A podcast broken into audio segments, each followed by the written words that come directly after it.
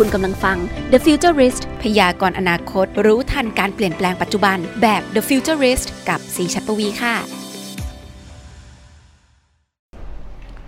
สวัสดีครับ คุณผู้ฟังทุกทท่านครับ กลับมาพบกันอีกแล้วนะครับ กับ The Futurist Podcast นะครับ วันนี้อยู่กับผม พีพีรพัฒน์เหมือนเดิมนะครับ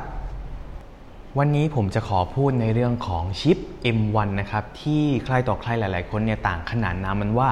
มันเป็นชิปที่จะปฏิวัติวงการคอมพิวเตอร์ไปเลย ซึ่งจากที่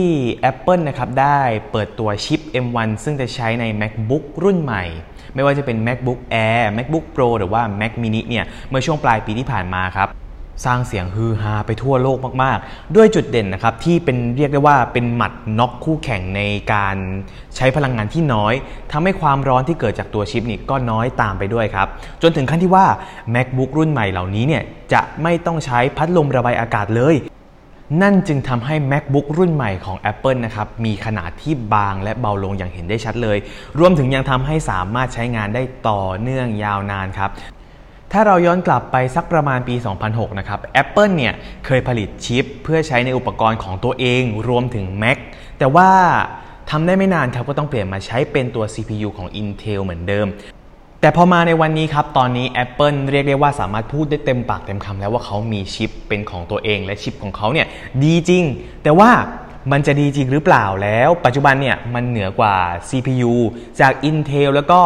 AMD แล้วหรือยัง วันนี้เรามาไขข้อสงสัยกันครับ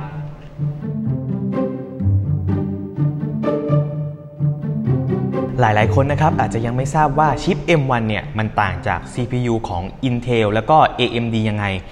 ความแตกต่างนะครับต้องบอกเลยว่ามันต่างกันที่หลักปรัชญาที่เกี่ยวกับการออกแบบแล้วก็ตัวโครงสร้างสถาปัตยกรรมของชิปครับ ซึ่ง M1 นะครับจะสร้างอยู่บนพื้นฐานของสถาปัตยกรรมที่เรียกว่า ARM ครับ ส่วน CPU ของ Intel และ AMD นะครับจะเป็นสถาปัตยกรรมที่เรียกว่า x86 ครับ ความแตกต่างหลักเลยนะครับ ระหว่าง 2 สถาปัตยกรรมนี้ก็คือ ARM หรือว่า CPU นะครับ มันจะถูกออกแบบมาให้มีขนาดเล็ก แล้วก็ประหยัดพลังงานครับ แล้วก็จะสามารถลดชุดจำนวนคำสั่งลงได้ครับ โดยคำสั่งแต่ละคำสั่งนะครับจะทำงานได้เพียงอย่างเดียว ถูกออกแบบมาให้ใช้สำหรับอุปกรณ์พกพาขนาดเล็ก ไม่ว่าจะเป็นสมาร์ทโฟน แท็บเล็ต เครื่องเล่นเกมพกพาหรือว่า GPS นั่นเองครับ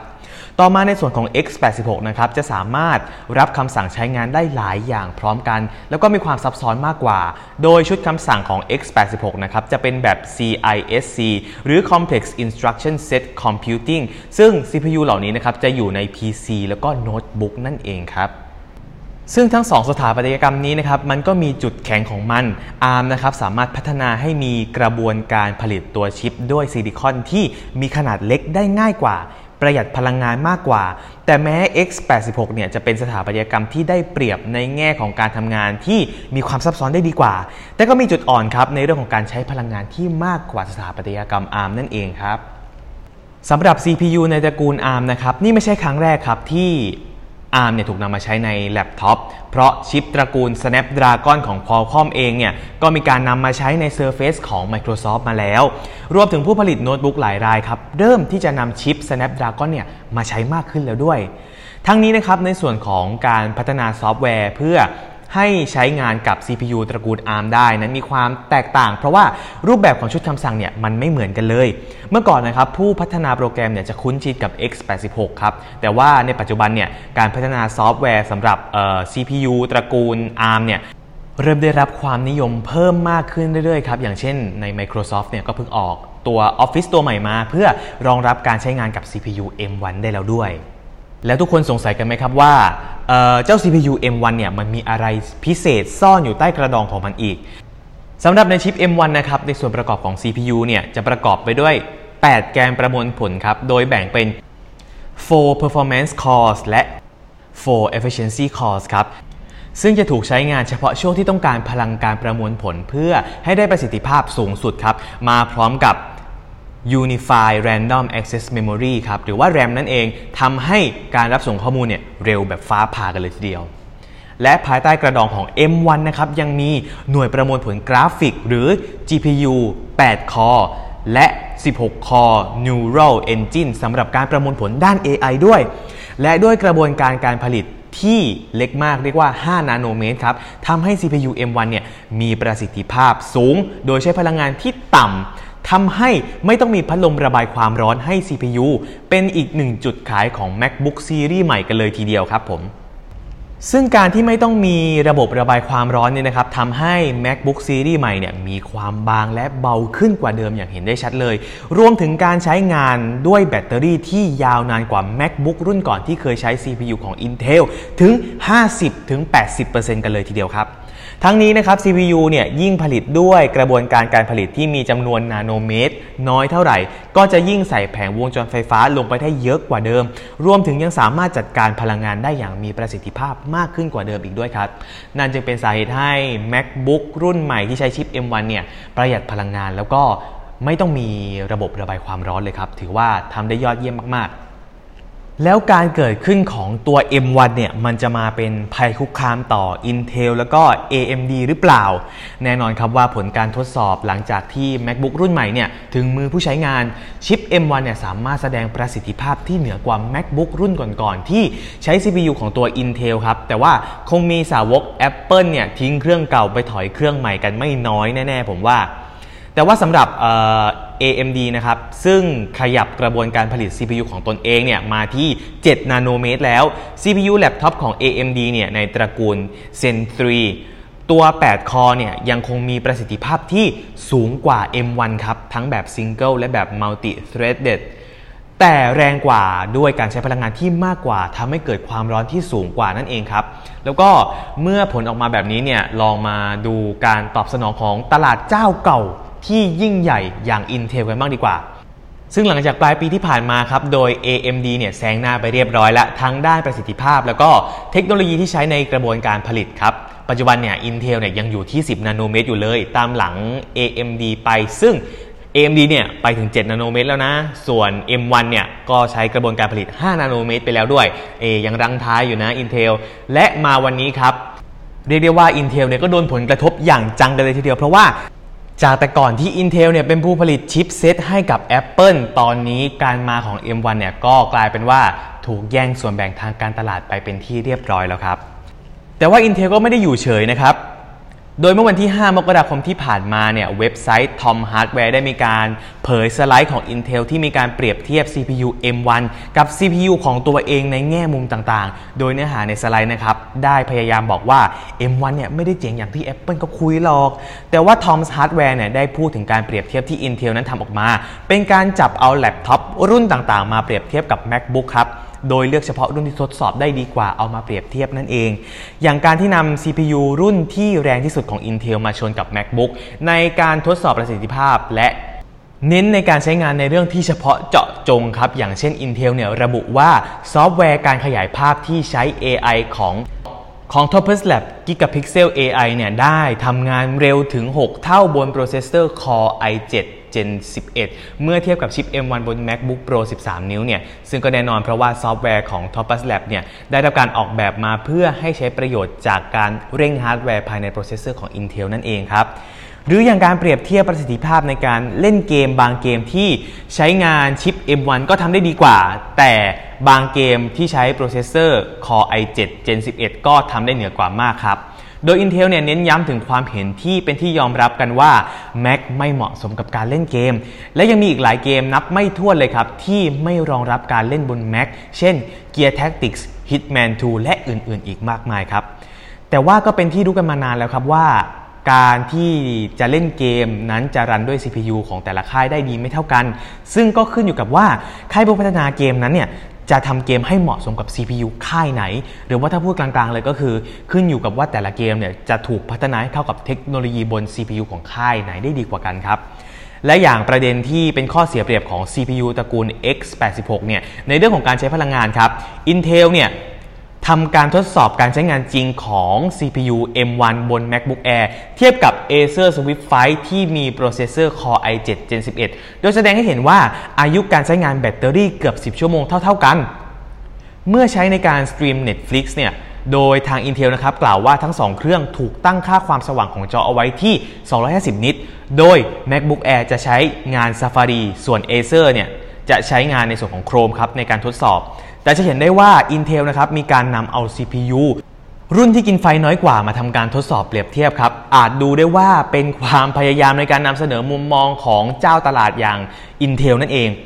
ด้วยเหตุที่ว่าการเปลี่ยนผ่านกระบวนการการผลิตไปยัง 7 นาโนเมตรเนี่ยมันล่าช้า กว่าจะสำเร็จเนี่ยก็ต้องรอถึงปลายปี 2022 กันเลยทีเดียว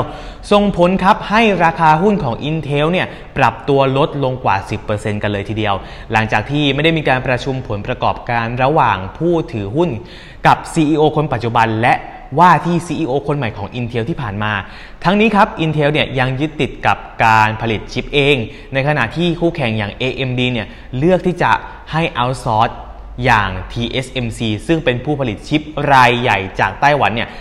CPU Zen 3 ของตนเองครับ ก็นะ Intel เขาอยู่มานานอะคงจะอีกนานเลยแหละกว่าที่เขาจะสามารถ ปรับตัวให้มาทันคนอื่นได้ อันนี้แค่มุมมองของผมนะครับ แล้ว Intel เนี่ยเขาจะมีไม้เด็ดอะไรที่จะมาใช้ในการพลิกเกมอยู่หรือเปล่า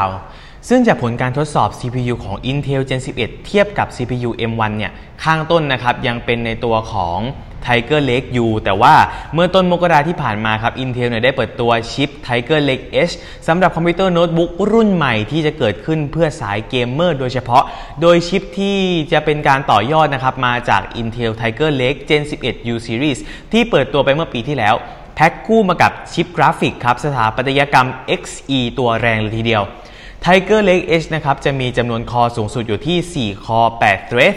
ออกแบบบนสถาปัตยกรรม 10 นาโนเมตร SuperFin ครับดันความเร็ว clock ไปได้สูงสุดถึง 5 กิกะเฮิรตซ์กินไฟรวม 35 วัตต์ รองรับหน่วยความจำ DDR4 สูงสุดถึง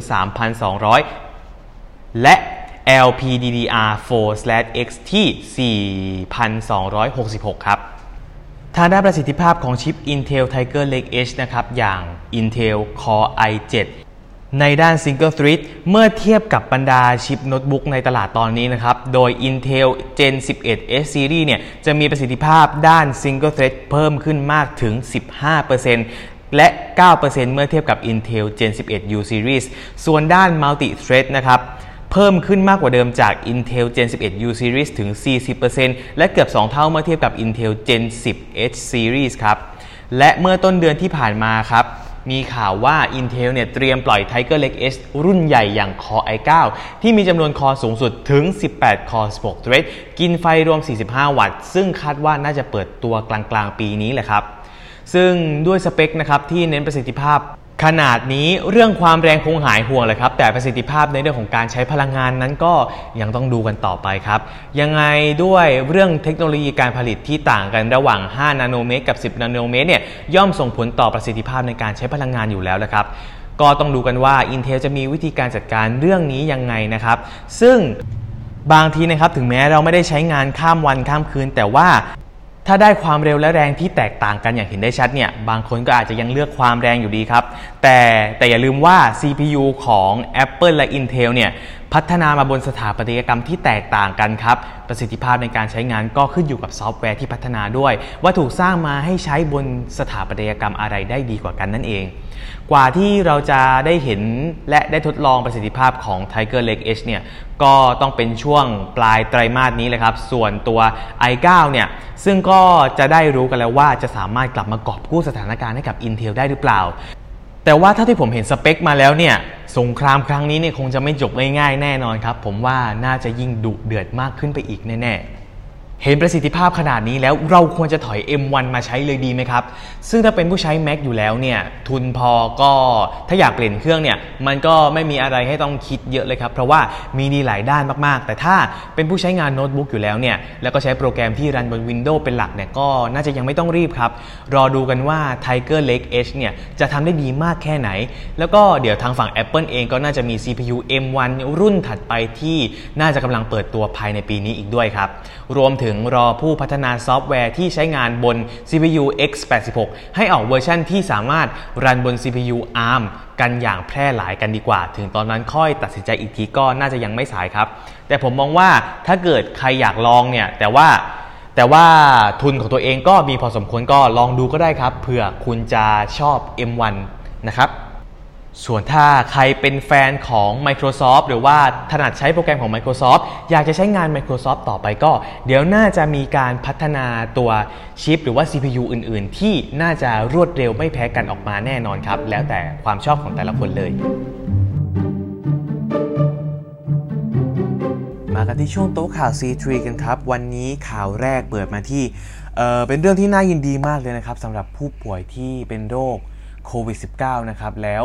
เชื้อเนี่ยได้ลงไปทำลายปอด ซึ่งข่าวนี้นะครับเรียกได้ว่าเป็นครั้งแรกของโลกเลยครับที่ประเทศญี่ปุ่นครับสามารถผ่าตัดเปลี่ยนปอดให้กับผู้ป่วยโควิด -19 ได้สำเร็จครับซึ่งการผ่าตัดครั้งนี้นะครับมาจากโรงพยาบาลเกียวโต University Hospital ครับประกาศความสำเร็จครับเป็นโรงพยาบาลแห่งแรกของโลก ที่สามารถผ่าตัดปลูกถ่ายปอดจากผู้บริจาคไปยังอีกคนหนึ่งซึ่งก็คือคนไข้นะครับที่ปอดเสียหายจากการติดเชื้อโควิด -19 นั่นเองครับ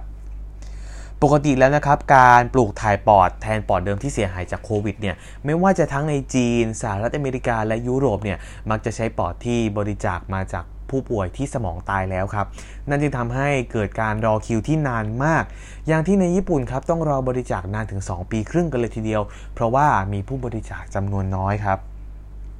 แต่ในเคสนี้นะครับเกิดขึ้นกับ คนไข้หญิงที่ติดเชื้อโควิดครับ ซึ่งแพทย์นะครับวินิจฉัยว่าปอดของเธอเนี่ยไม่สามารถฟื้นฟูให้กลับมาเป็นสภาพเดิมได้อีกแล้ว ตอนนี้ทางโรงพยาบาลก็เลยได้ใช้ปอดเทียมครับ เป็นทางออกเดียวก็คือการปลูกถ่ายปอดที่จะช่วยชีวิตเธอได้นั่นเอง ทางสามีและลูกของเธอครับก็เลยตัดสินใจที่จะบริจาคปอดให้กับทางแพทย์ แต่แพทย์นั้นแจ้งว่ามันอาจจะทำให้การทำงานของปอดเนี่ยลดประสิทธิภาพลงครับการผ่าตัดครั้งนี้นะครับใช้เวลายาวนานมากถึง 11 ชั่วโมงครับเริ่มตั้งแต่การผ่าตัดย้ายปอดจากผู้บริจาคที่เป็นสามีและลูกชายของคนไข้ เพื่อทดแทนปอดที่เสียหายจากการติดเชื้อโควิด -19 ครับร่างกายของผู้บริจาคทั้ง 2 คนนะครับอยู่ในสภาพที่ปกติ ส่วนคนไข้นะครับอยู่ในห้อง ICU ซึ่งถ้าหากการผ่าตัดในครั้งนี้นะครับ เป็นไปได้อย่างราบรื่นเป็นไปได้ด้วยดีคาดการว่า ทั้งผู้ป่วยและผู้บริจาคนะครับจะสามารถฟื้นตัวได้ภายใน 2 เดือน ซึ่งทางฝั่งศาสตราจารย์ฮิโรชิดาเตะศัลยแพทย์ผู้รับผิดชอบการผ่าตัดในครั้งนี้นะครับ บอกว่าการผ่าตัดในครั้งนี้เนี่ยจะเป็นความหวังในการรักษาโควิด ในผู้ป่วยที่ปอดเสียหายกันเลยทีเดียว ผมก็ขอเอาใจช่วยให้การผ่าตัดในครั้งนี้สำเร็จรุ่ร่วงไปได้ด้วยดีนะครับ เพราะว่ามันน่าจะช่วยเหลือ ให้กับผู้ป่วยที่ปอดเสียหายจากการติดเชื้อไวรัสโควิด -19 เนี่ยเยอะเลยทีเดียวความหวังของโลกเลยนะครับ เอาใจช่วยครับ ข่าวต่อมานะครับยังอยู่ในข่าวเกี่ยวกับเทคโนโลยีทางการแพทย์อยู่นะครับ เพราะว่าอันนี้เนี่ยสำคัญเลยครับ เพราะว่าผู้ป่วยอัมพฤกษ์อัมพาตเนี่ยจะไม่สามารถช่วยเหลือตัวเองได้ใช่ไหมครับ แต่กับข่าวนี้ครับ เป็นความหวังอีกความหวังหนึ่งของผู้ป่วยอัมพาตครับ ก็คือมีการเชื่อมต่อคอมพิวเตอร์แบบไร้สายนะครับเข้ากับคลื่นสมอง ให้สามารถสั่งการด้วย คลื่นสมองได้ซึ่งจะช่วยให้ผู้ป่วยอัมพฤกษ์อัมพาตเนี่ยสามารถช่วยเหลือตัวเองได้ดียิ่งขึ้นครับ นี่ถือเป็นอีกหนึ่งความล้ำหน้าในวงการแพทย์แล้วนะครับ เมื่อ นักวิทยาศาสตร์จาก Brown University นะครับได้คิดค้นเครื่องที่เรียกว่า BCI แบบไร้สายเครื่องแรกของโลก ซึ่ง BCI นะครับย่อมาจาก Brain Computer Interface ที่จะช่วยให้ผู้ป่วยอัมพฤกษ์อัมพาตเนี่ยสามารถใช้ชีวิตได้สะดวกยิ่งขึ้นครับ ซึ่งต้องขอขยายความอีกนิดนึงครับ BCI เนี่ยก็คือ Interface แห่งอนาคตครับที่ช่วยให้ผู้ป่วยที่เป็นอัมพาตเนี่ยสามารถใช้ชีวิตได้สะดวกสบายมากยิ่งขึ้น ด้วยการเชื่อมต่อสมองกับคอมพิวเตอร์เพื่อให้ผู้ป่วยนะครับสามารถสั่งการต่างๆ ได้ด้วยคลื่นสมอง เพราะปกติแล้วเนี่ยเครื่อง BCI ทั่วไปจะมีขนาดที่ใหญ่ครับ แถมไม่ต้องเชื่อมต่อไร้สายเข้ากับสมองอีกถึงจะใช้งานได้ แต่ทางทีมนักวิจัยจาก Brown University นะครับ ประสบความสำเร็จในการพัฒนาระบบส่งข้อมูลแบบไร้สาย ด้วยการใช้ตัวส่งสัญญาณขนาดเล็กที่ติดอยู่กับศีรษะของผู้ป่วยแทน ซึ่งหลักการทำงานของ BCI นะครับมันจะคล้ายๆกับ Neuralink ที่ทาง Elon Musk กำลังพัฒนาอยู่คือการฝังชิปลงไปในสมองลิงนะครับที่จะสามารถทำให้ลิงเนี่ย สามารถเล่นเกมได้ด้วยความรู้สึกนึกคิดของตัวเอง หลักการคล้าย ๆกันครับ แล้วก็อุปกรณ์ทดสอบนี้นะครับ มีชื่อว่า Brain Gate ตัวส่งสัญญาณนี้มีขนาดเส้นผ่าศูนย์กลางแค่ 2 นิ้ว มีสายเชื่อมต่อกับขั้วไฟฟ้าที่ฝังในสมอง ซึ่งถือเป็นส่วนเดียวที่มีสายครับ เมื่อนำมาติดกับผู้ป่วยอัมพาตนะครับ2รายที่บาดเจ็บที่ไขสันหลัง 2 ราย คนแรกเนี่ยอายุ 35 ปี และคนที่2เนี่ยอายุ 63 ปี โดยให้ติดอุปกรณ์แล้วกลับไปใช้ชีวิตที่บ้านตามปกติครับ และข้อมูลการใช้ชีวิตเหล่านั้นนะครับก็จะถูกส่งกลับมาที่ lab ซึ่งผลการศึกษานะครับพบว่าเขาสามารถสั่งงานคลิกหน้าจอแท็บเล็ตด้วยการใช้ความรู้สึกนึกคิดของตัวเอง โดยมีอัตราความเร็วและความแม่นยำเท่ากับระบบที่ต่อสายเข้ากับเครื่อง นอกจากนี้นะครับยังสามารถเก็บคลื่นสมองได้ตลอด 24 ชั่วโมงทำให้นักวิจัยเนี่ย ได้ข้อมูลทำความเข้าใจกับคลื่นสมองได้ดียิ่งขึ้นครับ สิ่งที่แตกต่างก็คือเทคโนโลยีของ Elon Musk หรือ Neuralink เนี่ยจะไม่ได้มีขนาดใหญ่และเห็นได้ชัดเหมือนกับ Brain Gate ครับ รวมถึงการทดสอบกับสัตว์อย่างหมูและลิงเท่านั้น แต่ Brain Gate เนี่ยสามารถทดสอบในคนจริง ๆ ได้แล้วด้วย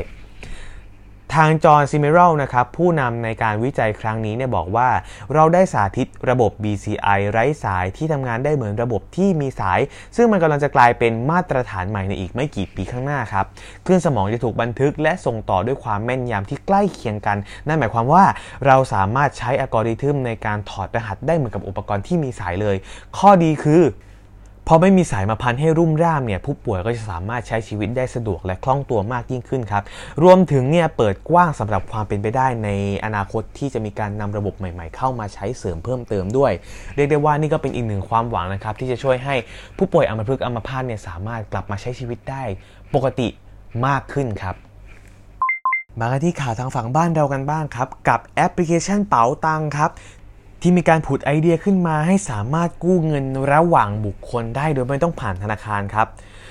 หลังจากที่ในช่วงนี้นะครับ คนไทยเนี่ยเริ่มหันมาใช้แอปพลิเคชัน e-payment กันมากขึ้น โดยเฉพาะแอปเป๋าตังครับ ที่ทางภาครัฐนะครับ โอนเงินช่วยเหลือหลายต่อหลายโครงการเข้าทางแอปพลิเคชันนี้ ซึ่งล่าสุดครับ นายสุพัฒน์พงพันธ์มีชาวรองนายกรัฐมนตรี มีแนวคิดต่อยอดพัฒนาแอปให้ใช้ประโยชน์ได้มากขึ้นครับ โดยกำลังศึกษานะครับการเปิดให้ประชาชนกู้ยืมเงินระหว่างบุคคลได้ โดยไม่ต้องผ่านธนาคารหรือว่าสถาบันทางการเงินครับเพื่อให้คนไทยเนี่ยเข้าถึงแหล่งสินเชื่อได้ง่ายขึ้น ซึ่งได้แนวคิดนี้มาจากจีนนะครับ เพราะว่าจีนเนี่ยถือเป็นประเทศต้นแบบที่มีการนำ AI มาช่วยวิเคราะห์เครดิตเงินของผู้กู้เพื่อช่วยลดความเสี่ยงนะครับในการปล่อยเงินกู้นั่นเอง ซึ่งไทยนะครับอาจจะตั้งหน่วยงานกลาง มาช่วยรับประกันการปล่อยเงินกู้บางส่วน ซึ่งประชาชนที่มาปล่อยกู้ผ่านช่องทางนี้นะครับจะต้องรับความเสี่ยงกันเองบางส่วนด้วย ซึ่งนี่ยังเป็นแค่แนวคิดยังเป็นแค่ไอเดียอยู่นะครับ ยังไม่ได้เกิดขึ้นจริง ซึ่งจะเกิดขึ้นจริงเมื่อไหร่ จะมีแนวทางในการคัดกรองหรือว่าจะสามารถใช้งานทางการกู้เงินเข้าถึงสินเชื่อได้ยังไงบ้าง เดี๋ยวเราก็ต้องรอติดตามกันต่อไปนะครับข่าวต่อมาครับเรียกได้ว่ากระแสรถยนต์ไฟฟ้าเนี่ยกำลังมาแรงมากๆ ซึ่งข่าวนี้ก็ถือเป็นแนวโน้มที่ดีนะครับ ที่ PA เขาลุยตั้งสถานีชาร์จรถไฟฟ้าทั่วไทย พื่อรองรับการเติบโตของรถยนต์ไฟฟ้าในบ้านเราครับ การไฟฟ้าส่วนภูมิภาคหรือ PEA นะครับจับมือกับบางจาก ลุยติดตั้งจุดบริการชาร์จแบตเตอรี่รถยนต์ไฟฟ้าหรือ EV Charger Station ให้บริการในสถานีบริการน้ำมันบางจากครับ เน้นให้บริการบนเส้นทางสายหลัก 56 สาขา ต่อเนื่องทุกระยะ 100 กิโลเมตร รองรับการเดินทางทั้งขาเข้าและขาออกเมืองใหญ่ครับ และเส้นทางสำคัญทั่วประเทศไทยเลยทีเดียว ปัจจุบันนะครับ PEA Volta เปิดให้บริการจำนวน 17 สถานีหลักแล้ว โดย 1 สถานีเนี่ยมี 5 หัวจ่ายครับ ซึ่งผู้ใช้งานจะสามารถใช้บริการได้ตลอด 24 ชั่วโมง ทำงานเชื่อมโยงกับแอปพลิเคชันบนสมาร์ทโฟน และแท็บเล็ตครับ ช่วยให้ผู้ใช้งานเนี่ยค้นหาตำแหน่งและนำทางไปยังสถานี ตรวจสอบสถานะสถานีอัดประจุ พร้อมชำระค่าบริการอัดประจุไฟฟ้าผ่านระบบเติมเงินได้ด้วยครับ ซึ่งเขาพร้อมตั้งเป้าขยายให้ครอบคลุมทั่วทั้ง 75 จังหวัดทั่วประเทศ รวมทั้งสิ้น 263 สถานีครับภายในปีนี้อีกด้วย เตรียมความพร้อมกันเอาไว้ดีทีเดียวเลยครับ